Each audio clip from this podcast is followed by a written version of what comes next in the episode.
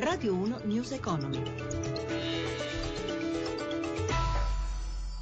Buonasera, benvenuti da Stefano Marcucci a News Economy. Allora, il rischio Brexit manda a fondo i mercati, Milano crolla di oltre il 3%, ricordiamo che il voto con cui i cittadini britannici decideranno se lasciare o meno l'Unione Europea si terrà il 23 giugno. Secondo un recente studio, le borse europee potrebbero perdere un quarto del loro valore se Gran Bretagna e Europa dovessero prendere strade diverse.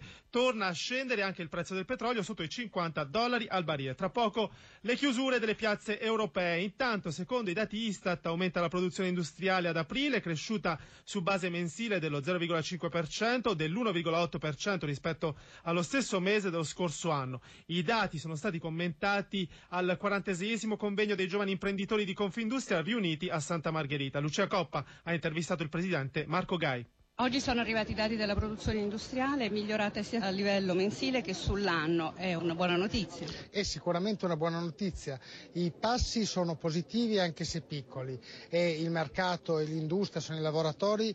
Insieme alle istituzioni che stanno rendendo possibile questo, il nostro compito è quello di riaffermare e volere una collaborazione stretta e forte verso una destinazione unica, cioè quella di crescere. Lei ha detto che la crisi è come una guerra che è finita finita, ma la pace è tutta da costruire. Da dove deve cominciare? Iniziare a fare eh, concretamente quei passaggi che ci devono aiutare a iniziare a correre. Parlare di zero virgola non ci basta, oggi bisogna iniziare a guardare allo sviluppo, chiudere il momento delle riforme costituzionali e aprire e accelerare il momento delle riforme economiche. Abbiamo voglia di fare, abbiamo fiducia nelle nostre capacità, nel nostro talento, nel talento di chi lavora con noi. Oggi è il momento. Il referendum è un'occasione da non perdere praticamente schierata Confindustria. Ma noi giovani imprenditori analizziamo e siamo a favore di questo referendum sicuramente perché appartiene alla nostra storia. Faremo la nostra parte anche nella nostra Confindustria che il 23 giugno in sessione plenaria prenderà una posizione.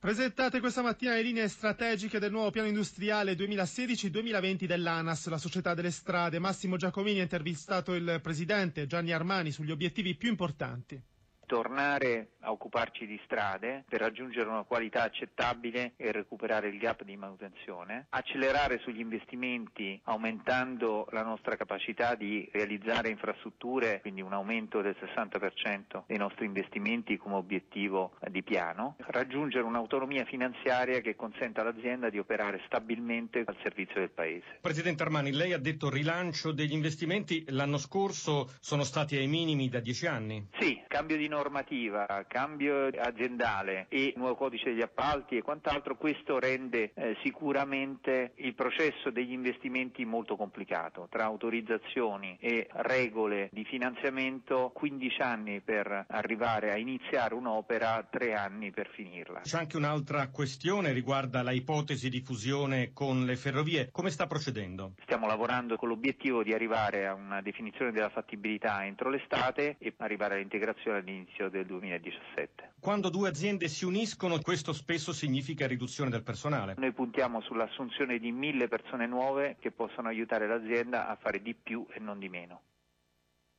La chiusura dei mercati ora da Milano con Michela Coricelli.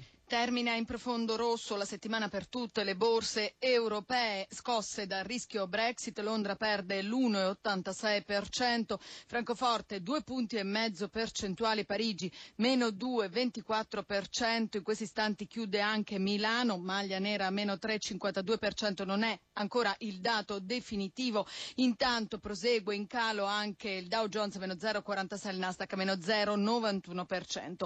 Tornando a Piazza Affari, dopo una giornata di tonfi e sospensioni giù tutti i titoli bancari e più in generale finanziari, Unipol meno 6,85%, Ubi meno 6,56%, eh, Popolare dell'Emilia Romagna meno 6,55%, Monte dei Paschi ha perso il 6,5%, Unicredit il 6,37%, tonfo anche per Uxnet a Porte meno 6,57%.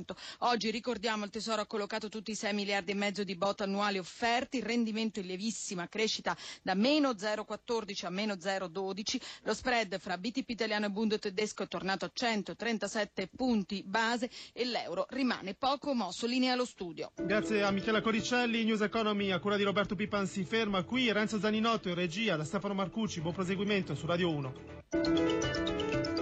Radio 1 News Economy.